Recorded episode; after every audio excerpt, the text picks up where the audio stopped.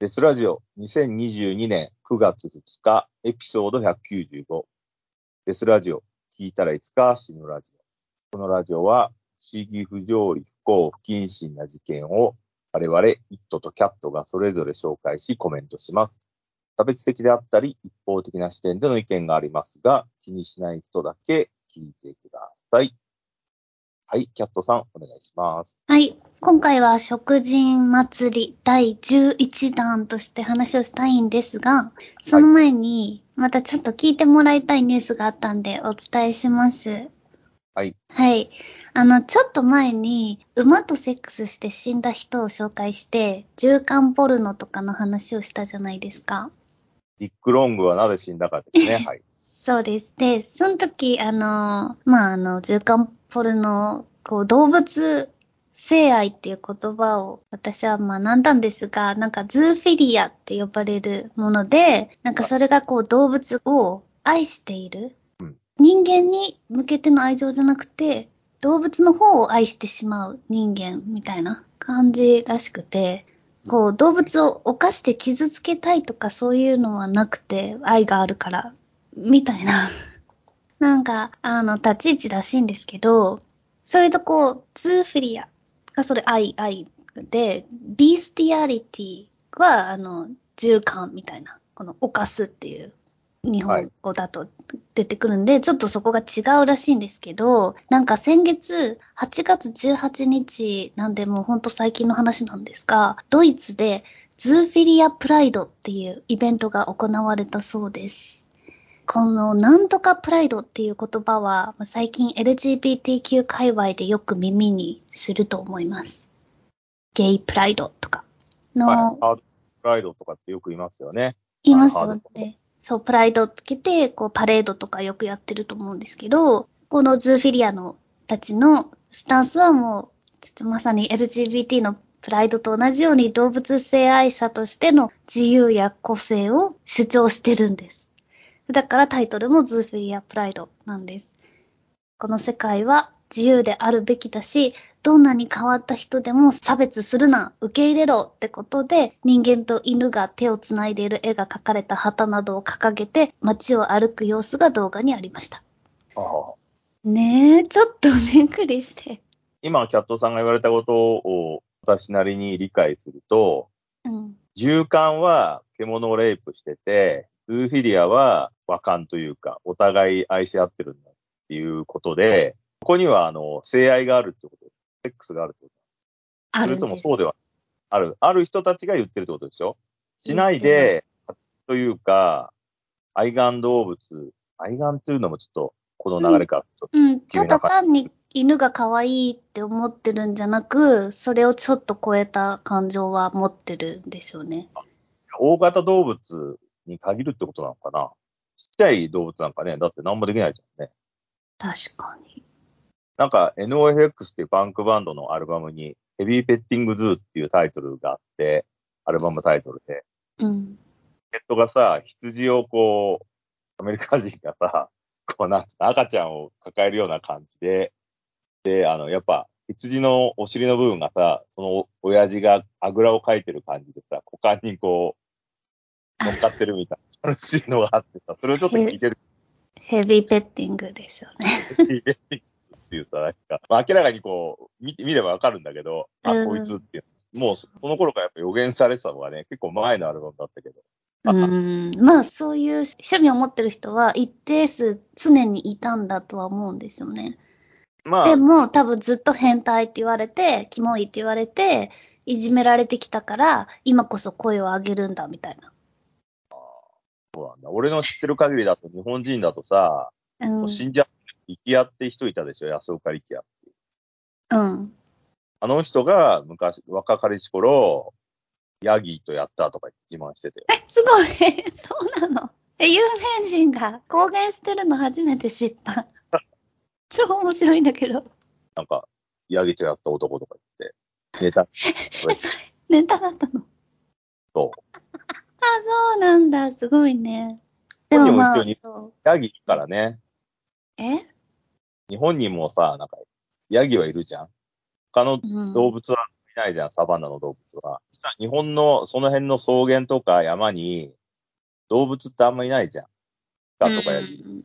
うん、うん、鹿とか？。そううん。だから他の動物も試せたんだろうけど、日本の環境的にはあんまいないからね、難しいのかなと。うん。だから、一番その動物とヘビーペッティングできるのってやっぱアフリカとかじゃないうん。でもあんまり凶暴な動物だと食われちゃうんじゃん。あと、こう、馬とかだったら後ろ足で蹴っ飛ばされてね、うん。内臓ったりする。そうそう。そう。で、肉食動物は襲わないんじゃないの？草食動物を襲うんでしょそういう人たち。何なんですかね？いや、もうこういう気持ちの思ってる人がいたら、一回き話を聞いてみたいなとはすごい思いますけど。うん、で、この動画の中で、このイベントに参加していた男性は、インタビューを受けて、僕の恋人はこのジャーマンシェパードだ。大型のジャーマンシェパードを連れてるんですけど、それに向かって、人間に向けるよりより深い愛情を感じている。お互いの感情もつながっているし、セックスだって人間とするより良い。みたいなことを真面目な感じで語るんですよね。あとはちょっとドイツ語だったんであんまり詳細わかんなかったんですけど、うーん、でも犬が同意してるかどうかって人間にはわからないじゃないですか。犬が喜んでるとか嫌がってるとかって。まあでもペットだから飼いならすっていう概念じゃないの？うん。餌をさ、事情を与えれば、それは別に動物として。あと、動物ってさ、あれがあるじゃん。交尾の季節があるじゃないですか。うん、発情期が。それの時はさ、やっぱ、犬とかも変になるじゃないですか。うん。うんそれ、自分に愛情を求めてると思ってんじゃないですか。日本、ななんか、人間だけ発情期がないんだよね。というか、常に発情期うん。が進化したのかな、動物の中でとは思うけれど。こういうね、一方通行な愛情を良しとする。だから、ストーカー気質とか動物にハマるのはいいのかもしれないなと思うけどね。人間にはまられたら困るじゃん。うんで、まあまあ、やっぱりみんなこれを聞いて、ドン引きで動物かわいそうっていう思いになるかとは思うんですけど、あとなんかその、やっぱりドイツなんだっていうコメント多くて、ああ、そうですね。ドイツそう。なんか世界的に循環って聞くとドイツと日本を思い浮かべる人が多いらしいんですけどあ、まあ、に全体、ん？全体が多いのはどういう人にそう、多分日本もそういう犬のビデオとか作ってるっぽいから、なんかね、でもね、日本だと循環ポルノだから、女性が犬にやられるとか馬にやられるっていうジャンルなんだけど、うん。今聞くと、そのズーフィリア、うんその人たちは男性が多いんじゃないですか？ああ、多かったかも、その動画も。だからその、うん女性で女性に相手にされないから、動物いやいやいやに行くと。動物に性愛を望む人って少ないんじゃないのかなと思うけどね。うん。男性がその単に性的欲望を何に向けてるかっていうのがやって動物に向かった人っていうのは、なんか車で発情するおっさんとかもいたじゃん。あの、うん。マフラーに突っ込む人。あそうそうそうそう。そういうのがでも、こうやってズーフィリアがこんだけ大きい声でズーフィリアプライドとかやるんだったら、じゃあ次はその車が大好きっていうそのおっさんが声上げるかもしれないし、死体愛好家のネクロフィリアとか、まあ、自動性愛のペドフィリアとかも、ペドフィリアプライドとか言い出しかねないなとか、どこで線引くんだろうなみたい言言うのはいいんじゃないですか？騒ぐの。な。うん。実際に行動を起こしたら、それは法律に触れるから逮捕されればいいだけだしって俺は思うけど。うん。そのだってそんな少数勢力じゃないですか。大きくはなんないと。うん。広がってる、なんクラブ活動なイメージですけどね。うん。ただまあ、日本ではそういうの起きないよね、やっぱりね。そうでしょうね。まあでも自動性愛とか、こう、幼女の漫画とか規制しないでって、こう、匿名で書く人はいるんじゃないですか？なんだろうわかんないけど。だって、一応、赤松健っていう、あれなんだっけ、マガジンだっけ、の漫画家の人が今政治家になったじゃないですか、当選して。ああ、はいはい。この人は表現の規定を守るために戦うって言ってるから、うん。まで踏み込むんじゃないですか？うん。そういうのは、その、アートとして、まあ、アートとさ、なんていうの、エロとかはさ、一緒じゃないですか。枠に両方入れるから、そういう表現で規制しないでって戦うんじゃないですかね。だってさ、エロの表現で怒る人って誰って話なんだよね。うん、でも、子供に見えるからって言って怒ってるフェミはいっぱいいるじゃないですか。いや、だからそのフェミの人たちだけじゃん、怒って。うん。男性で怒ってる人いるっていう話でしょ？うん。だからある、それも一緒じゃないですか。その攻撃する側も怒りのプライドで攻撃するわけだから、うん。まあ、それも別にこれはあってもいいと思いますけど。ただ、罰するっていうのはおかしいだろっていうのは気はするよね。私はそれが嫌いだからお前は謝れみたいな言い方ですよね。そうそうん。誘拐が私の目の前に置くなとかさ、うん。その、要はヘイト思想の人って、なんでそういう怒りとかを常に持ってるのに、都会とかにいるんだよ。いや田舎とかに引っ込めようと思うけどね。何も見ずに過ごせばいいんじゃんって。っていうだけで、うん。確かに。そまあね、なんか、規制したいんだろ子供未来の子供がかわいそうっていう人ほどね、やっぱ攻撃的だからね。う。うん。いうのはやっぱいろいろ街で話してると、そういう言葉が出てくるのを聞きますけど、でも別にね、その人が消えりゃいいだけじゃんと思うよね。周りに訴えるんじゃなくてさ、自分がどっか消えろよって思うよね。そしたら、その人自身は見る必要なくなるんだから、なんかね、変な世界だなと思いますけど。うん。まあ、自由がね、尊重された世界だから、それもいいのかなと思いますね。そう？で、まあ、これはこの話はここまでなんですけど、なんかこれをちょっと友達と話してたら、あ、そういえばなんか動物専門の売春宿が存在するの知ってるとか言われて、なんかさ、昔オランウータンの、メスのオランウータンの全身の毛を剃って、ちょっと人間っぽく見せるみたいな話なかったっけ？とか思い出してちょっとググってみたら、なんか犬にこうパンストみたいなの履かせてさ、犬がちょっと、ああいう、パンスト履くとさ、ちょっと人間っぽくなるのわかります？犬まあまの足が、そう。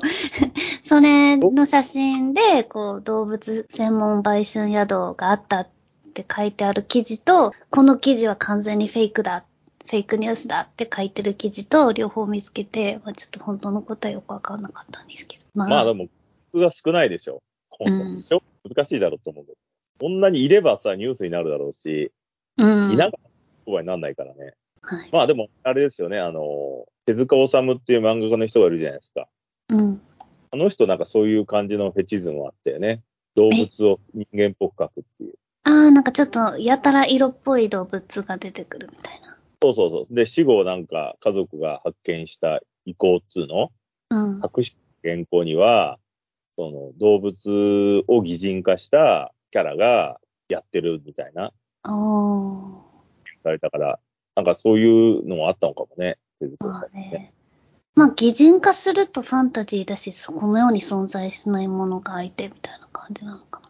でもほら、それが脳の中で機能してて動物にヘビーペッティングするっていう考え方はあるでしょ？イメージ。なんか今すごいムツゴロウさんが頭に浮かんだ。だってところもですよ。あの人ズーフィリアなのかもね。そうやだってあの人確かさ、あの、熊のどん兵衛っていうメスの熊を飼ってたんだよね、確か。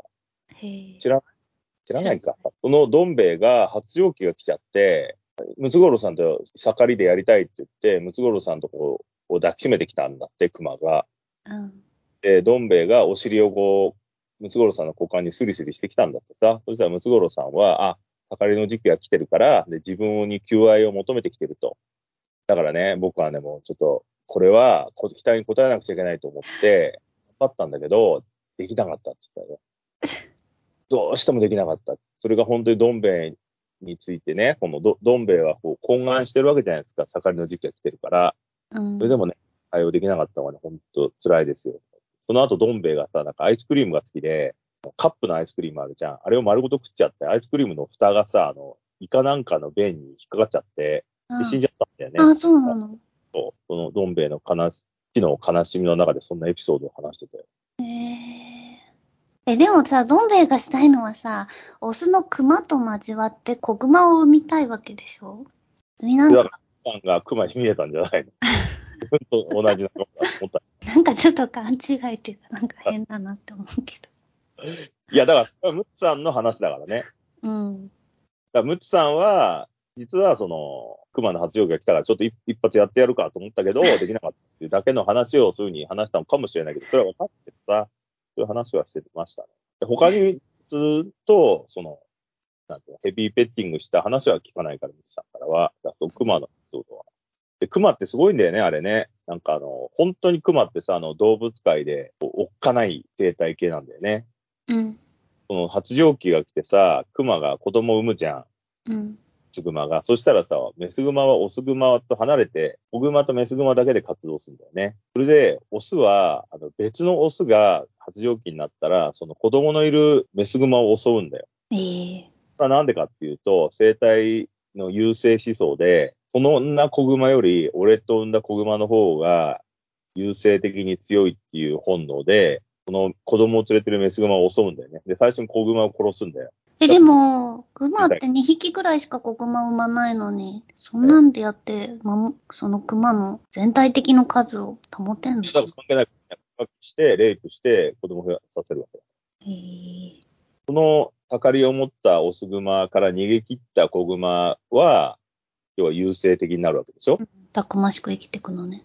で、殺されるようだったら弱い子グマで、で、その襲ってきたオスグマをメスグマが受け入れて、また新たな子供を作るみたいな感じなんだって。うーん。やっぱ、そのレイプ犯みたいなオスグマがメスグマと子グマをに襲いかかる動画があってさ、で、やっぱオスグマってでかいわけよ。で、メスグマなんて体が半分しかなくて、子グマなんかもっとちっちゃいじゃんうん、かわいい。だから、あと子グマが崖の方に逃げてって、オスグマが追っかけてくるから、うん。で、ずっと追っかけてくるわけよ。子グマを殺そうとして、で、崖のヘリみたいなところで映画のさ、ラストシーンみたいな、クライマックスみたいな感じで、子グマが崖のヘリに行ってさ、メスグマがこう、殺そうとしてくるオスグマと必死に戦って、2頭はさ、そのまま崖から落っこっちゃうっていう動画があって、そしたら、ら、このクマって結構頑丈じゃん。だけどうん、落ちどころが悪くて、オスグマが、ゴロゴロっと転がって落っこってって、メスグマはもう噛ま噛みつかれたり落っこったのでさ、もう血だらけで、こうもううんでも生きててね、崖を上がってくるんだけど、血がべちゃべちゃについてて、崖に。それでなんとか子グマと一緒に逃げ切るっていう動画があって、で、オスグマの方はその落っこったショックで、頭の骨か首の骨が折れたかもしれないけど、そのまま死んじゃって、なんとか難を逃れる。へえ。すげえな、まあ、おっこええなとか思ったけどね。うん。なんかそういうありのままの自然の、特にそういうメタルな部分をさ、あの、いつも上げてるインスタのアカウントがあって、Nature is Metal っていう、自然はメタルだっていうアカウントすごい面白いですよ。毎回そういう本当にほんわかした動物番組には出てこないような、あの、弱肉強食の世界をね、やってて、ね自然はメタルだって。プラムね、動物が動物を襲うシーンとかあるよね。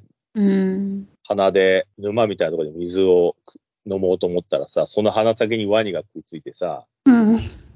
象が鼻をブンブン振り回して飛ばすやつとかさ、うん。結構色あるよ。ライオンがワニに襲われたりねう。ん、そうそう逆、そう。見ますよね。でもたまになぜかモザイクっていうか、モザイクっていうか、あの、センシティブな、こう、クリックしないと見れないようになってる血が多いからかわかんないけど、たまにそういう規制がかかってて、まあ別にありのままなんだけど、こう人間が暴力的って判断したらそういう風になるんだなって。俺、あの動物動画ですごい好きなのはさ、このお調子者みたいなやつらが、動物のなぜか後ろ、お尻の方にさ、なんか移動して、で、それを察知した動物が後ろ足で蹴っ飛ばすっていう、うん。全部してたやつがすげえ好きで。あの、馬とかにさ、蹴っ飛ばされる人いるじゃん。バコーンとか言って。そうそうああいうのすごい好きいらんことしだね。っていうところをさ、なんかカメラに映りたがいお調子者の兄ちゃんがわーとかやったら、象にさ、回し蹴りみたいなのされて、車まで吹っ飛ばされてくるとか、うん車にバコーンとかさ、まあ多分大怪我してると思うんだけうんど、ああいうのはやっぱいい。うん。うん。ショック感があってすごい。しかもみんな笑顔でさ、蹴られるから、なんか、すごい面白い。ね、メタル、メタル動物のところに上がってたらいいですけどね。ね、上がってるんじゃないかな。はい。じゃあ、今日のカニバルシリーズ11人目を紹介します。クロスボウカニバルの名前で知られるスティーブン・グリフィスについて話したいと思います。イギリスのヨークシャー州ブラッドフォードという地名を聞けば、ヨークシャーの切り裂き魔、ピーター・サトクリフの名を、方を思い浮かべる人がいるかもしれませんが、あの、全く同じ場所、同じブラッドフォードで、今回は3人の女性を殺害し、その肉を食べたとされるスティーブン・グリフィスについて話したいと思います。私が紹介してる食人鬼が、なぜかたまたまイギリス人が続いていて、前回のベネズエラを挟んで、イギリス人の食人鬼を紹介するのは今回で3人目になります。意外だなと思ってたんですけど、調べると、こいつもイギリスだみたいに なったんで、続いてます。この事件が起こったのは、2009年から2010年の間です。まあまあ最近じゃ最近ですね。スティーブン・グリフィスは1969年の12月24日にイギリスに生まれました。スティーブンの母親は売春婦でした。母親は自宅の庭でお金をもらって男性といろんなことをしていたそうなのですが、スティーブンは幼い頃からその様子を見ていたと言います。見ていたというか見させられていたと言います。えっと、自分の子供に自分が売春している様子を見せるっていうのは、子供にとってどう転んでも良い影響にはならないと思います。女性や特に売春婦に対して憎悪の念を持ち、売春婦をターゲットにして殺すシリアルキラーがたびたび登場しますが、スティーブンもまさにそのカテゴリーの人間に育ってしまいました。この母親の行動が全く影響していないとは言い難いと思います。スティーブンが13歳になった時、彼の両親は離婚しました。少年時代のスティーブンは少し変わっていて、近所の住民は唯一スティーブンを見かけるのは夜の庭だったと語っています。彼は夜行性で、日中は家の中にこもっていて、夜間のみ庭に現れたそうです。彼が夜の庭で何をしていたかというと、鳥やラットを鉄砲で撃ったり、それらの小動物を解剖していたのです。まあ、夜中に動物を解剖ってちょっと江戸芸味がありますよね。そうですね。まあ、あとダーマンですよね。うん。もう完全に殺人鬼のフラグが立ってるかと思うんですが、まあ、なんかちょっと すげえなこいつっていう気持ちも私の中にあります。子供なのに夜中に行動するとか。スティーブンの父親は貯金し、息子にちゃんとした学校に行かせようとしましたが、スティーブンは学校や団体行動に興味はありませんでした。常に自分の世界に浸り、ドラゴンなどのファンタジーや格闘技にハマっていたそうです。また、武器をこっそり学校に持ち込むこともありました。10代の半ばになると、窃盗などの犯罪を始めるようになりました。ある時、盗みを働いている現場を店の店長に見つかり、咎められたことにカッとなったスティーブンは、所持していたナイフを振りかざし、店長の顔面を切りつけるという事件を起こしました。まあもう殺味レベルかもしれません。彼はこの件で3年少年院に入りました。そこで出会った人たちに、スティーブンは将来、俺は必ずシリアルキラーになると宣言していたようです。イギリス出身の先人たちである切り裂きジャックやヨークシャーリッパーに特に強い憧れを抱いていました。しかし、シリアルキラーになるぞと言っているというだけで、刑を長くすることもできず、スティーブンは3年で出所します。出所してすぐ、銃刀法違反で注意されたり、勝手に少女に馬鹿にされたと思い込み、その子の喉元にナイフを突きつけるという事件を起こします。まあ、ああっていう感じですよね。ね。22歳の時、統合失調質パーソナリティ障害と判断されました。ちょっと普通の糖質の一種で感情がなく、社会に対して興味が湧かないというものなんですかね。糖質パーソナリティ障害。聞いたことないですね。糖質上昇じゃないんだ。糖質の中の一種？何が違うのか謎だよね。統合失調症ってつける。なんか細かいですよね。この辺、ボーダーとかいろいろ。統合失調症って、すべてを合わせて、すべてが失調してるってことだもんね。うん。ね、この辺のカテゴリーあるっぽいんですよね。うん。詳しくないんですけど。まあ、社会に対して興味が湧かない、感情がないと判断されました。スティーブンは雑誌のロンリーハーツという恋人探し団で、ジータ・ピンダーという女性と出会い2年ほど付き合いました。彼女が後に答えたインタビューによると、スティーブンはホラー映画が大好きで、人が死ぬシーンになると大喜びして笑っていたと言います。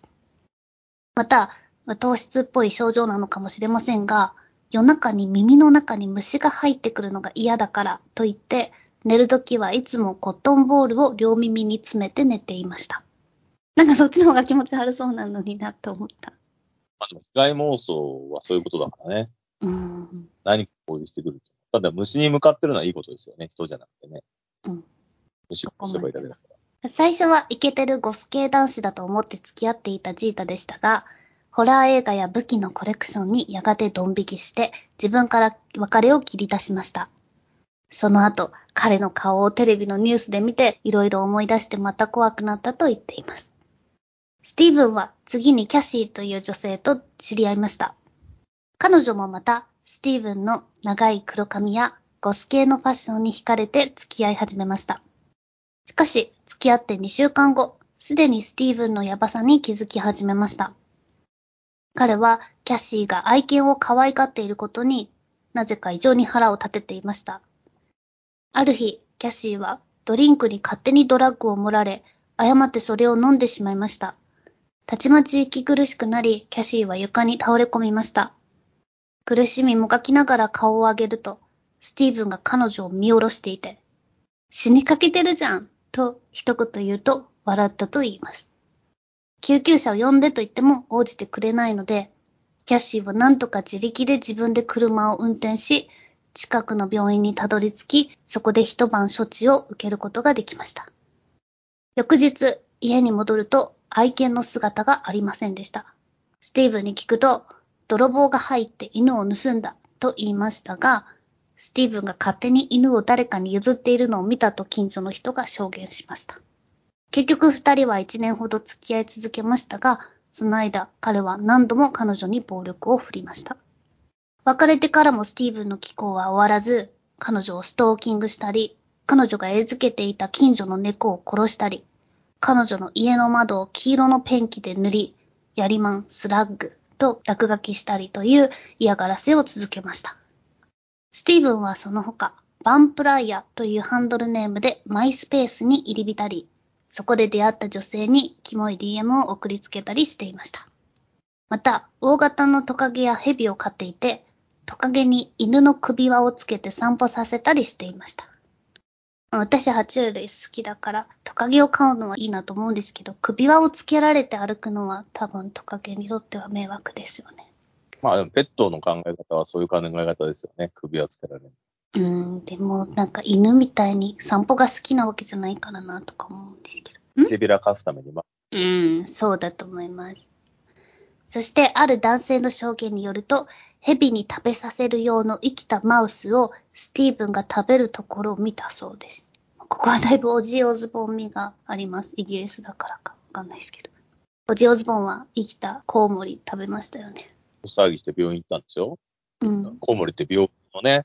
そう、コロナ。コロナもですね。まあそういうスティーブンのところ、いろんな気候があるので変わってるところではちょっと済まされない感じがします。転換文字のシングルマザーであるスーザン・ラッシュウォースは、子供たちを食べさせるために売春婦として働くしかなく、毎晩路地に立っていました。また、苦しい生活を忘れるために手を出したドラッグも次第に量が増えていきました。スーザンは最後に、最後にドラッグの売人に電話をかけた後、行方がわからなくなりました。スーザンの体は今も見つかっていません。しかし、その後、スティーブンの自宅のバスルームからスーザンの血痕が残っていたため、スティーブンが犯人だということは後に判明しましたが、彼は遺体をどこに隠したか白状することはありませんでした。今も喋ってません。また、この犯行はすぐには露見しませんでした。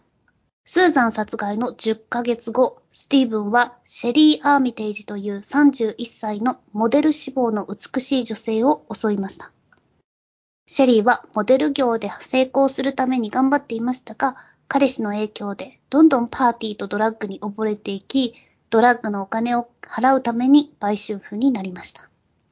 2010年4月を最後に彼女は忽然と姿を消しました。ここからの展開がこの間のロシアのカンニバル夫婦ととても似ているのですが、スティーブンもロシアの夫婦みたいに、シェリー殺害の一部始終を自分の携帯で撮影したんです。そして、シェリーの遺体を処分する際に、公共の交通手段を使い、多分地下鉄とかなんですかね。その時にうっかり携帯を車内に忘れてきてしまったんです。それを拾った人物は、ラッキー監禁しようってことで、携帯を盗み、質屋に持ち込みました。質屋の店員はデータを消去するために携帯を調べたところ、恐ろしい動画が録画されていることに気づいたのです。動画はベッドに両手両足を縛り付けられた女性の姿から始まりました。彼女の背中には、My Sex Slave と書かれているのが読めます。次の動画は浴室でスティーブンが彼女の四肢を切断しているところでした。スティーブンは、俺はヴァンプライヤー、ブラッドバスアーティストだ。彼女は俺に使えるモデルなのだ。みたいな中二病っぽいことをつぶやきます。偶然にもその動画を見てしまった質屋の店員は警察に届け出ました。シェリーの友人であったスーザン・プレミアーズもまたシェリーのような道をたどっていました。クラックにはまってしまい、売人によってコントロールされ、売春を強いられていました。スティーブンはスーザンを2日間にわたって監禁しました。スーザンは何とか逃げようとし、マンションのドアの外まで出ることに成功しました。しかし、すぐにスティーブンに追いかけられ、彼はスーザンをめがけてクロスボウを撃ちました。スーザンはその場に倒れ込み、スティーブンは彼女の体を家の中へと引きずり込みました。その際、スティーブンはちらっとマンションの監視カメラの方を見上げると、中指を立てるポーズを取りました。10分後、スティーブンは再び監視カメラの前に現れました。その時は手に飲み物を持っていて、彼はそれを掲げて、まるで乾杯ってやるみたいに映してみせました。ふてぶてしいんですよ。スティーブンめっちゃふてぶてしくないですか、ここ。まあまあでもそういう統合失調症だからね、まあ、しょうがないじゃないですかね。それには、ね、認知できない何かがあるんですよ。ねえ、なんか、はい、殺したぜ、イエイみたいな。そんなのあると思って、そんなノリなかなかないわと思ったんですけど。その後すぐに警察に特定され、自宅に捜査に入られた際、スティーブンは、やあ、オサマ・ビンラディンです。違うかって言ったそうです。まあ、本当1ミリも面白くないんですけど。そうね。まあその当時のね、オサマ・ビンラディンが流行ってたっていうか、当時の人だからだったのかもしれないですけど、そういう寒いことを言いました。そして、殺害した遺体を食べていたことを告白し、俺のことはクロスボウカンニバルと呼んでくれよな、と言いました。まあ、マウスも生で食べたりしてたので、生肉が普通に食べる肉じゃない肉に興味があったとは思うんですけど、まあ、なんかこいつはちょっと自分のやったことをすごいことに見せるために嘘ついてるかもしれないかなと思います。さらに、殺したのは3人だと思われますが、6という数字に憧れすぎて、6人殺したとも嘘吹きました。自宅の黒いゴミ箱の中からは、切断されたスーザンの頭部が見つかりました。その頭部にはクロスボウの矢がまだ刺さったままでした。また、細かくバラバラにされた彼女の遺体の一部が全部で80個見つかりました。また、シェリーの背骨も発見されました。スティーブンは終身刑になり、今も服役中です。食事の味とかは喋ってないですか？この人は。そうな、そう、言ってないんです。ああ、グルメ的感想はないんだ。こんだけ自分ないまあ、食べたいっていうより殺したい人なんだなとは思いますけど。なんかね、3人も持ち食ってたらね、結構人肉大好き人間になるような気はするんですけどね。うまいうまいとかって。うーん。そうね。あんまそこは来れない。インタビューでは答えてないですね。答えてないんですよね。そう。まあ、なんか嫌なやつだなっていう印象ですけれども。ど。やっぱね、イギリスとかドイツで、こう、食人の系譜があるのはやっぱり肉文化だからだよね、きっとね。うーん。そうだね。肉好きだもんね。だって飢えて食えないわけじゃないからね。普通にこう、ジャンルとして食いたいっていう。うん。あと、1000年代になったらさ、食人殺人鬼っていうのはすごいかっこいいって憧れもあるのかもしれないよね。あうーん、そうかもしれない。ちょっとなんかただのシリアルキラーにプラスみたいな。ボーナスポイントみたいな感じだから、特にこういうシリアルキラーに憧れてたスティーブンなんかは絶対やってやろうと思ったんじゃないかなって思うけど。多分。もう、どうせ終身刑とか死刑になるんだったら、まあ死刑はヨーロッパあんまないけどさ、いろんなこと言って、うん。別に、たりも、されたりもしないだろうからね、終身刑は終身刑だから。うんだからいろいろ言うのかもしれない。あと刑務所の中入ってもね、これじ言われるっていうね。確か食ってやろうと。脅せるから。なんかそういう感じの人かもしれないですね。に。うん。ナナチュラリストじゃないっていうね。ナチュラルにお肉食いたいっていう人ではない。うん。違うかも。ちょっと無理しても頑張っちゃう系かもしれない。そうですよね。まあ、カニバリストって本当に選ばれしもんですからね。そうですよね。こういう人たちは出てくるけど、リアルカニバリスト、人肉食いたくてしょうがねえとか、もう何人も殺して延々食い続けるっていう人はやっぱあんま出てこないうんところである。確かに。というか、あの、いつも気になってたんですけど、カンニバルっていう言葉が、こう、食人鬼、食人をする人っていう意味ですけど、どっからカンニバリストっていう言葉出てきたんですか？よく伊藤さん言うけど。オリジナル、サバイバリストみたいな感じでいいかなと思って。あサバイバーとサバイバリストに、こう、ちょっと違いがあるってこと？だってさ、そもそもカンニバルってさ、カリブの人たちを馬鹿にした別称でしょ？え？カリブ、えっ、と、そう。カリブの人たちが人肉食ってる食人文化があるっていうので、カリブがカンニバルになる。いや、知らなかったです、全然。語源だった気がするよ、確か。へえ。そうなんだ。でも、まあ、食人行為がカンニバリズム、カンニバルがこう食人する人間。カカニバリストはもうイットさんオリジナル。はい。なんかね、ササバイバーみたいな感じじゃないですか、なんか。サバイバリスト、サバイバリストみたいな。サバイバリスト。いいけど。ちょっと、あの、殺人、食人癖の人に新しいネーミングをつけたいなと思ったんで、うん。その特上級なタイトルを、うん。カンニバリストでいいんじゃないかな。あと、リストっていうね、リストですよ。だから、カンニバルのリストでくっつけて面白いんじゃないかなと思ったのがありましたね。はい。はい。はい。今日はそんなとこです。